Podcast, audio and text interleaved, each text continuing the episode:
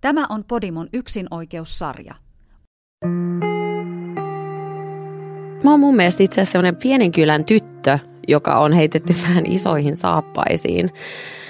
Tavallaan yhden päivän päätös 19-vuotiaana on johtanut mut tähän, mikä mä oon nyt.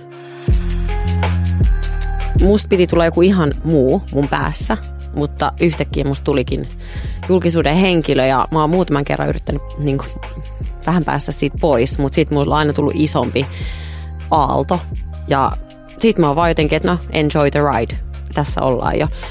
Ja mä en itekään ihan tiedä vielä kuka mä oon, jos ihan rehellisiä ollaan.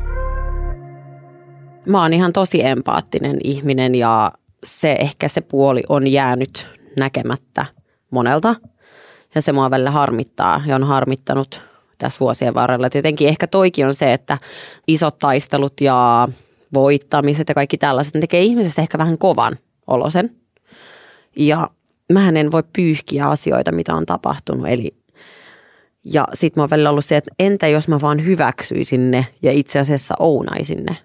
Ja oisin se ihminen, joka seisoo niiden takana ylpeästi ja voi ehkä semmoisille muillekin ihmisille, joilla on ehkä tapahtunut asioita, joita nyt välttämättä ole niin ylpeitä tai ne ehkä yrittää peitellä jotain asioita tai näin, niin ehkä mä voisin olla semmoinen, että hei, että et seison niiden takana ja niin kuin otan ne enemmän semmoisina niin kasvukipuina ja yritä kääntää ne tavallaan voitoksi.